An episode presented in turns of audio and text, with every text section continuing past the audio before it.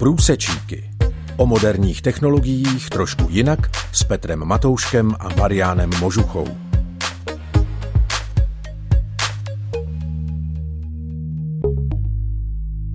Na rádiu 7 začíná pořad Průsečíky, u kterého vás vítá Petr Matoušek. Pořad Průsečíky je o umělé inteligenci a jejím vlivu na naše životy. V našem pořadu se nebavíme jenom o technologiích, ale zajímá nás také vztah se světem biblické víry. To jsou průsečíky. Dovolte mi, abych ve studiu přivítal našeho pravidelného hosta, Mariana Mužuchu. Marian, přeji hezký den. Ďakujem Peter, takisto aj tebe a vítam aj našich poslucháčov. Pokud posloucháte náš pořad pravidelně, tak asi víte, že možností využití umělé inteligence a aplikací typu chat GPT jsou rozsáhlé. A prakticky dnes nenajdeme mnoho oblastí, kde by se alespoň nějaká část umělé inteligence nepoužívala. V dnešní době navíc existují různé služby a softwarové knihovny, které jsou volně dostupné a umožňují uživatelům využít již existující model umělé inteligence pro vlastní potřebu.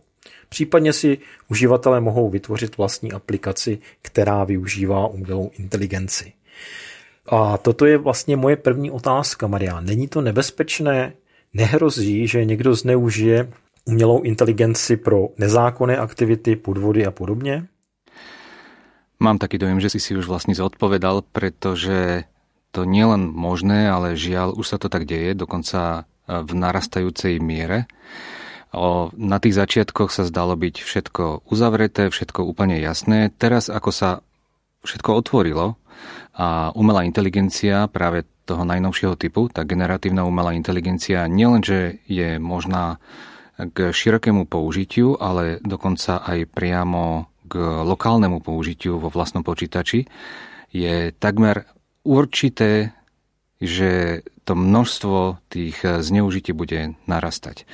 Nielen v tej verejne prístupnej umelej inteligencii, ale vlastne v každom type tejto generatívnej umelej inteligencie, bez ohľadu na to, aká je to firma alebo aké má zabezpečenie, aspoň teda podľa tých marketingových vyjadrení, stále hovoríme o tom, že je to mocný software s veľmi vysokou a tým pádom vlastne aj nebezpečnou funkcionalitou. Pretože v momente, keď niečo je nesmierne funkčné, to znamená má obrovské množstvo využití, je takmer isté, že tam vlastne tá najväčšia miera využitia bude práve na to zneužitie, nejaké podvodné spôsoby a tak ďalej. A tým pádom vlastne aj medzi používateľmi umelej inteligencie sa množia také iniciatívy, ktoré by mali zabezpečiť, aby umelá inteligencia bola používaná tými výrobcami, aby bola nadizajnovaná veľmi bezpečne, potom aby samotní poskytovatelia týchto služieb, pretože poskytovatelia a výrobcovia nemusia byť vždy e, tí istí, aby aj tí zabezpečovali vlastne všetko, čo v najvyššej možnej miere bezpečne. No a potom samotní užívateľia, aby boli neustále trénovaní, školení k tomu, ako bezpečne používať tieto nástroje. Dokonca niekto hovorí, že mali by byť vydávané tzv. zbrojné pasy práve na používanie umelej inteligencie. To znamená, ktokoľvek by chcel nejakú vyššiu funkcionalitu, mal by prejsť školením, mal by byť registrovaný, mal by byť pravidelne školený, prechádzať rôznymi auditmi a tak ďalej. Hovorím to aj zo skúseností z našej firmy, kde takáto iniciatíva vlastne prebieha, kde naši zamestnanci sú pravidelne školení, pravidelne inštruovaní na to, ako zodpovedne používať umelú inteligenciu a v prípade, keď to už presahuje ich eh, nejaký rámec, alebo je tam hrozba, aspoň potenciálna hrozba zneužitia, automaticky sú školení na to, aby práve takýto typ umelej inteligencie vôbec nepoužívali. Viem o tom, že napríklad v Číne dokonca zaviedli umelú inteligenciu viac menej povinne pre všetky komunistické kádre. To znamená, ten, kto chce kariérne rásť, alebo vôbec stať sa členom komunistickej strany, mal by zároveň ovládať aj prostriedky alebo procesy, ktoré vedú až k tomu, že sa bezpečne a zodpovedne používa umelá inteligencia. V prípade Číny ale to zodpovedné používanie umelej inteligencie znamená, že vedia umelú inteligenciu využívať na komunistickú propagandu. Napríklad práve tieto komunistické kádre sú pravidelne školené a testované pomocou umelej inteligencie, ako vedia prejavy e, generálneho tajomníka komunistickej strany Číny. A v prípade, keď neúspejú v takomto teste, kde sú pravidelne školení, pravidelne sú testovaní, tak automaticky môžu dokonca na tom kariérnom rebríčku padnúť a v niektorých prípadoch dokonca boli zbavovaní svojich e, veľmi dobre platených miest, pretože neúspeli v takej tej stranickej vernosti alebo v agilite a tak ďalej. Neukázali sa, že sú dostatoční na to, aby niesli tie komunistické ideály. Okrem toho, e, v Číne, stále hovoríme o Číne, každá verejne prístupná umelá inteligencia musí prejsť tzv ideologickou prípravou. Nesmie šíriť e, tzv. liberálne, čiže nekomunistické myšlienky, e, musí chváliť štátne zriadenie a podobne. No a veľmi podobný, aj keď viac menej opačný trend je práve v Spojených štátoch, kde silnejú snahy o povinné zavedenie tzv. woke kultúry a myslenia do všetkých e, modelov umelej inteligencie čo je dosť zvláštne a osobne si myslím, že také niečo jednoducho neprejde, ale vôbec tá myšlienka, že niekto takéto niečo chce povinne zaviesť, je dosť taká... E, je to znepokojivé. V Rumunsku to zobrali z úplne iného uhla. Tam aj premiér, aj vláda samotná používa umelú inteligenciu v podstate na dennej báze k tomu, aby im pravidelne reportovala stav ekonomiky, stav o, sociálnej spokojnosti. A zároveň to majú ako takú marketingovú záležitosť, pretože podľa všetkého nejde o nejaké robustné riešenie. Pravdepodobne nejaká spriateľná firma, ktorá na tom relatívne dobre zarobila, donáša vlastne výsledky svojho nejakého modelu generatívnej umelej inteligencie na to, aby sa tým pádom zviditeľnila, ale myšlienka na to, že generatívna umelá inteligencia je ako keby taký sparring partner alebo dokonca rovnocenný partner pre vládnutie, už tá je taká znepokojivá práve kvôli tej obrovskej funkcionalite, ktorá v sebe tu táto generatívna umelá inteligencia má. Určite existujú snahy brániť e, tejto novej umelej inteligencii za každú cenu, aby nemali žiadny prístup k citlivým dátam, osobným, privátnym. Využívajú sa rôzne bezpečnostné štandardy existujúce, ale vytvárajú sa aj úplne nové priamo v modeli, okolo modelu, pri integrácii s inými systémami a tak ďalej a tak ďalej.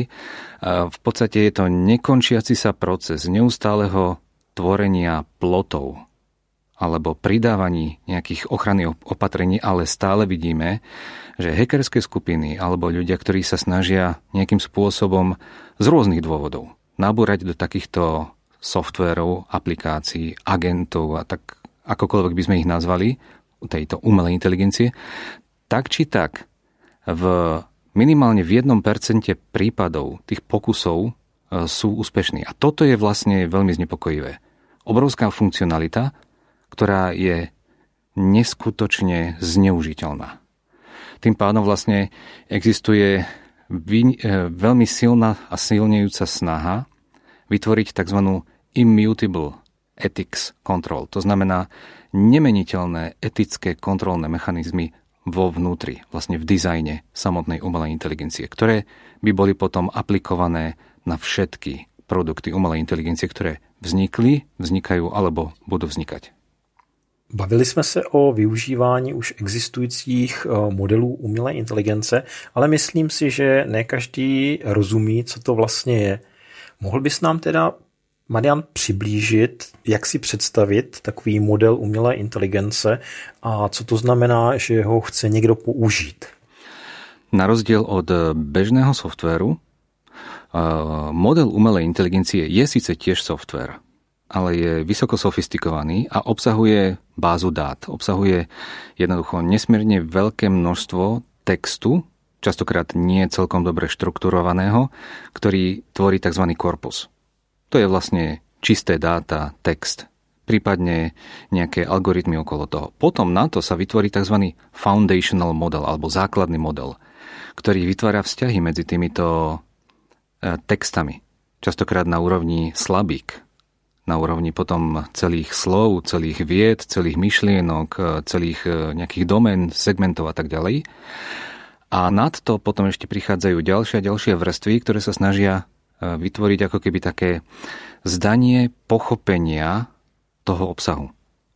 A potom nad to ešte prichádzajú ďalšie vrstvy, ktoré sú už výslovne softverové. To znamená, ako manipulovať s týmito dátami, ako odpovedať e, užívateľovi a tak ďalej. E, neviem, či som bol dostatočne jasný, ale v princípe je to software, len je o niekoľko úrovní vyššie, čo sa týka komplexity a použiteľnosti. To znamená, áno, on má v sebe obrovské množstvo informácií, ale nie je to človek. Nerozmýšľa ako človek. Aj keď samozrejme niektoré z tých eh, myšlienkových pochodov človeka dokáže napodobniť, eh, dokáže sa vyjadriť práve tie veľké jazykové modely. To je jeden z typov tejto generatívnej umelej inteligencie. Dokáže veľmi dobre vyjadriť eh, niektoré myšlienky, ktoré ale nie sú papagájovanie E, bežného textu, ale sú vlastne umelo vytvorené na základe e, pravdepodobnosti, ako ide ďalšie slovo alebo ďalšia slabika v rámci nejakej vety alebo nejakej myšlienky. No a tým pádom vlastne táto umelá inteligencia tohto nového typu dostáva vlastne obrovské zdanie hodnovernosti, e, pretože sa dokáže veľmi dobre vyjadrovať, kvalitne štilizovať, dokáže pochopiť mnohé súvislosti, ktoré dokonca ani človeku bežne nie sú automaticky zrejme. A na základe toho mnohí ľudia sú žiaľ presvedčení, že toto je vlastne riešenie na všetko. Ale to nie je riešenie na všetko, pretože je to stále model. To znamená, nedokáže postihnúť všetky skutočnosti, mnohé veci mu vypadávajú a dokonca aj pri tom samotnom učení. Na základe eh, v podstate relatívne dobrých dát tento software, táto nová umelá inteligencia sa milí až v 30% prípadov. To znamená, je to stále štatistický model. Stále hovoríme o tom, že vlastne mechanicky dáva slova, ktoré majú síce pre nás zmysel, ale nemusia mať pravdu. A toto je veľmi dôležité vedieť, že táto umelá inteligencia vlastne nerozumie, čo nám vlastne hovorí. Keď eh, bude mať nejaké iné dáta, nevie odhadnúť, čo z toho je pravda. Nevie odhadnúť, či podáva dobrú informáciu, myslím eticky dobrú alebo zlú, či to je prospešné alebo je to úplný nezmysel, len správne pospájané slova, jednoducho nevie. A samozrejme z pohľadu práve toho etického môže podať napríklad relatívne dobrý, dokonca niekedy nebezpečne blízko sa blížiaci realite návod na výrobu atomovej bomby alebo na masové vyvraždenie nejakej skupiny ľudí a tak ďalej. A práve kvôli tomuto sa častokrát pri týchto uh, vysokofunkčných modeloch umelej inteligencie dostáva do popredia tzv. E, situačná etika. To znamená, že niektorí ľudia sa snažia z tohto modelu ako keby vytiahnuť len to, čo oni potrebujú.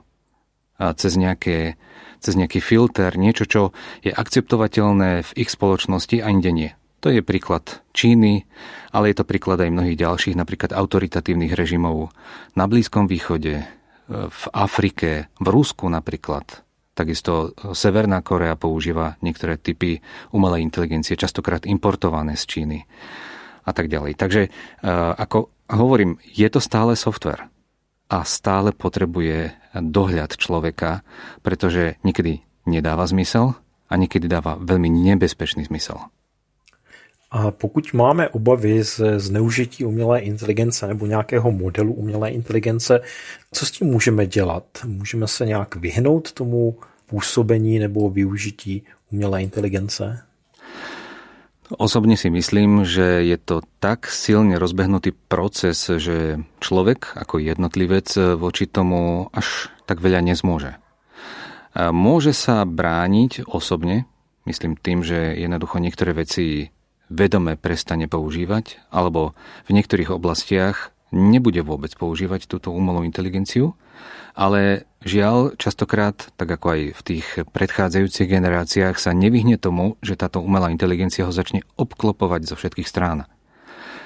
Napríklad to už sa vie, že Microsoft pri uvedení novej verzie operačného systému Windows chce do tohto operačného systému Windows 12 plne integrovať svoj vlastný GPT model, tzv. Copilot. Pracovný názov, pokiaľ viem, tak je Windows Copilot.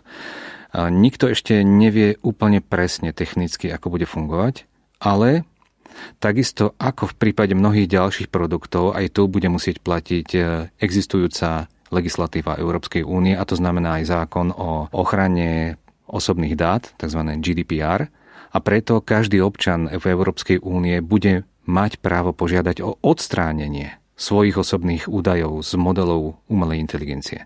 Aj z tohto Windows Copilota. Môže požiadať o úplné deaktivovanie tohto, tohto Copilota.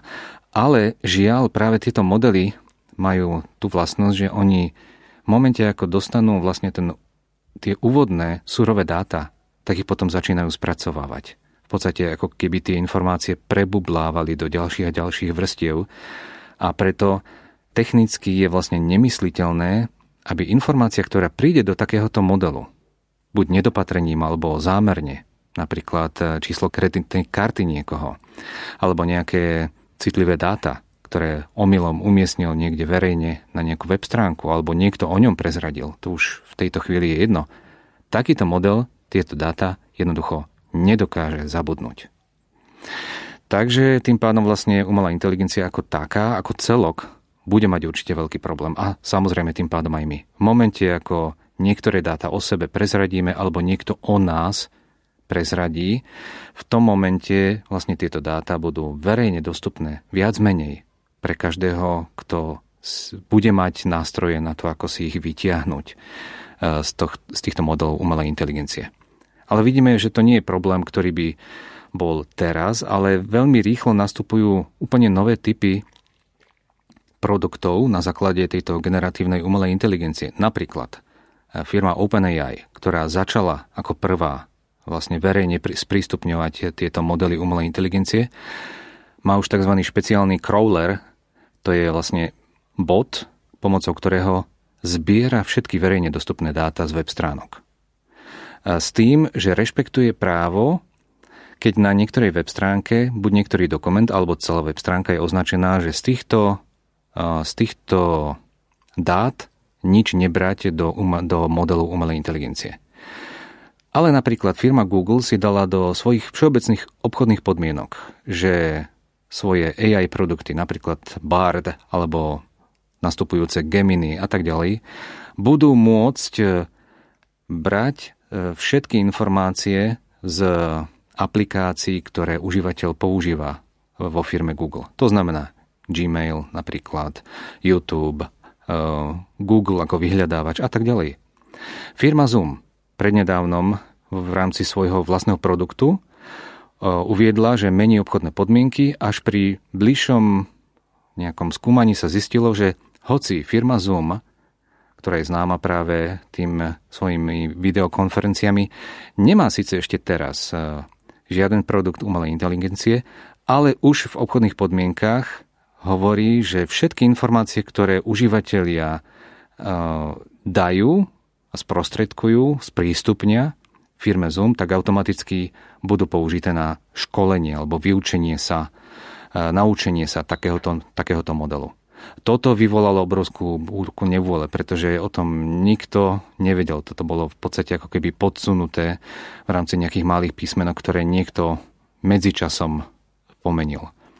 No ale obávam sa, že trh jednoducho zaplaví množstvo takýchto produktov a viac menej nebudeme ochránení pred neustále narastajúcim počtom produktov, ktoré budú zadarmo, a tým pádom budú vlastne žiť na tom, že budú vlastne obchodovať s našimi informáciami a budú ich posúvať niekomu inému, budú ich spracovávať a takéto uh, spracovávané, obohatené informácie potom budú používané na marketing a tak ďalej. Tak nie som si celkom Nie som, nie som presvedčený o tom, že sa to bude dať úplne potlačiť, ale určite existuje tam tlak a protiklad. Či vôbec e, zdieľať osobné dáta, alebo sa chrániť pred e, takýmito e, zdieľaním osobných dát.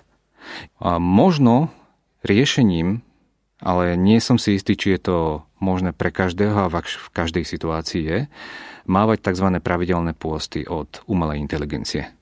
V praxi to ale znamená vypnúť internet, prestať používať e, mobil, dokonca e, inteligentný televízor, prestať e, dokonca chodiť vo verejnej hromadnej doprave, pretože aj tam sú kamery. Častokrát sa vyhybať miestam na verejnosti, kde sú umiestnené kamery, ktoré sa používajú na sledovanie alebo monitorovanie tých, ktorí sú v blízkosti a tak ďalej. Je to a bude to vlastne čoraz náročnejšie.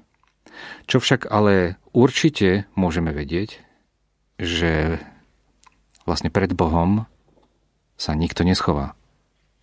To, keď to porovnám práve s tou generatívnou umelou inteligenciou, tam človek si môže dať nejaký taký sek. Ale Pán Boh je ten, ktorý o každom vie. Nikto mu nemusí niečo skrývať, alebo nejako sa od neho odstrihovať, aj tak bude o ňom vedieť. Nič nezostane len tak skryté alebo nepotrestané. V Božom slove sa tak hovorí, prečítam z proroka Jeremiáša z 18. kapitoly. Takto hovorí hospodin.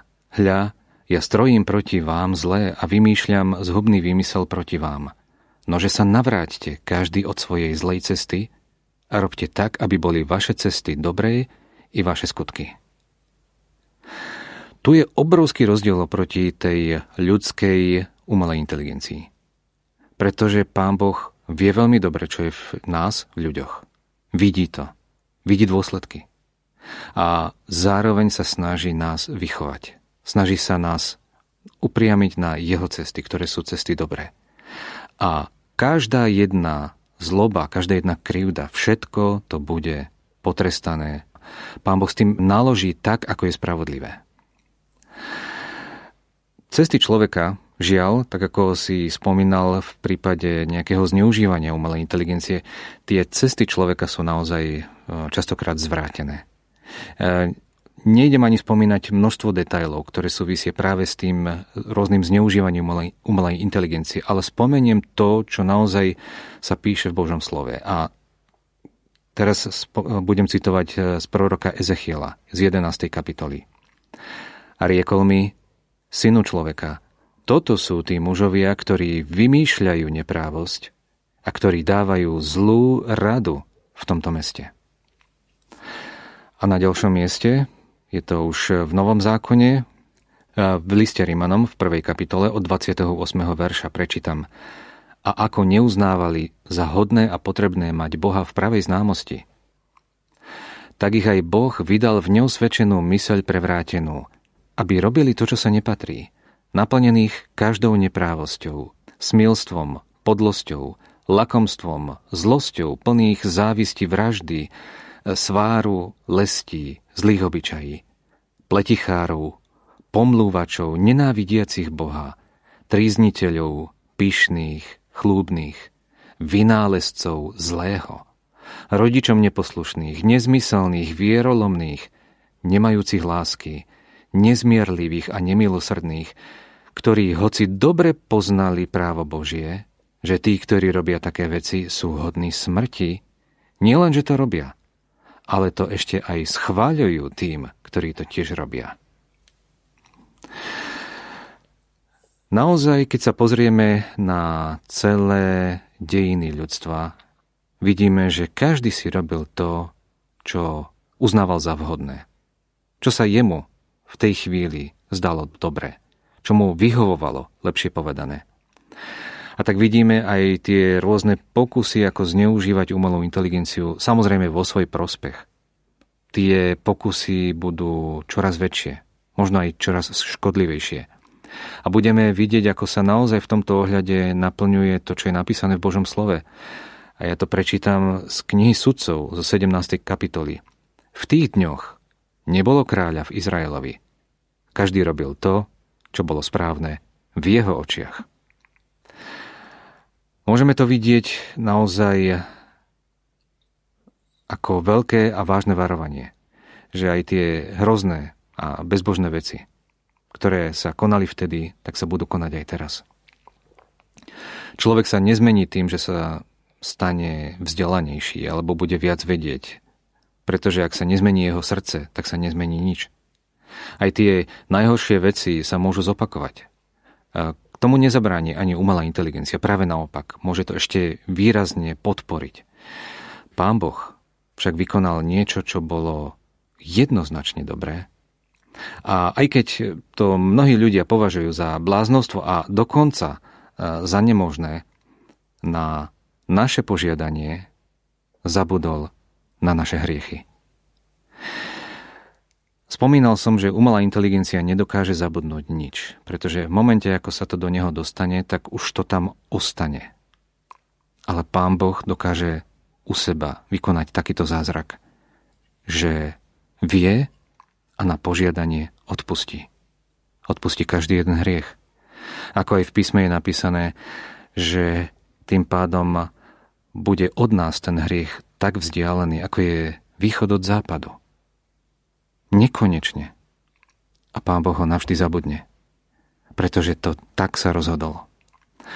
A práve takéto zabudnutie a takéhoto Boha, ktorý o všetkom vie, ktorý dokáže súdiť, ale dokáže aj odpustiť a dokáže zmeniť život, tak k takémuto Bohu, nielen k jeho nejakého, nejakému používaniu, ale ku vzťahu s takýmto Bohom pozývam každého, kto nás teraz počúval.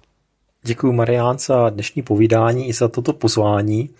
Jak si četl ty verše z knihy soudců o tom, že každý si dělal to, co viděl správné ve svých očích, tak ten hlavní důvod bylo, že neměli krále, jak znělo na začátku toho verše. A my krále máme, takže máme i možnost dělat ty věci, které jsou správné.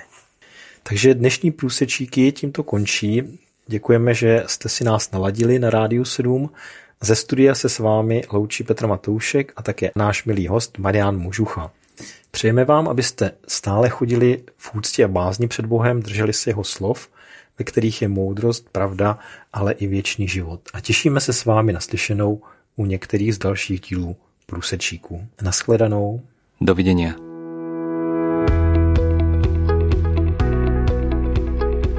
Podcast Průsečíky vznikl na Rádiu 7, které žije z darů posluchačů. Pokud nás budete chtít podpořit, budeme rádi.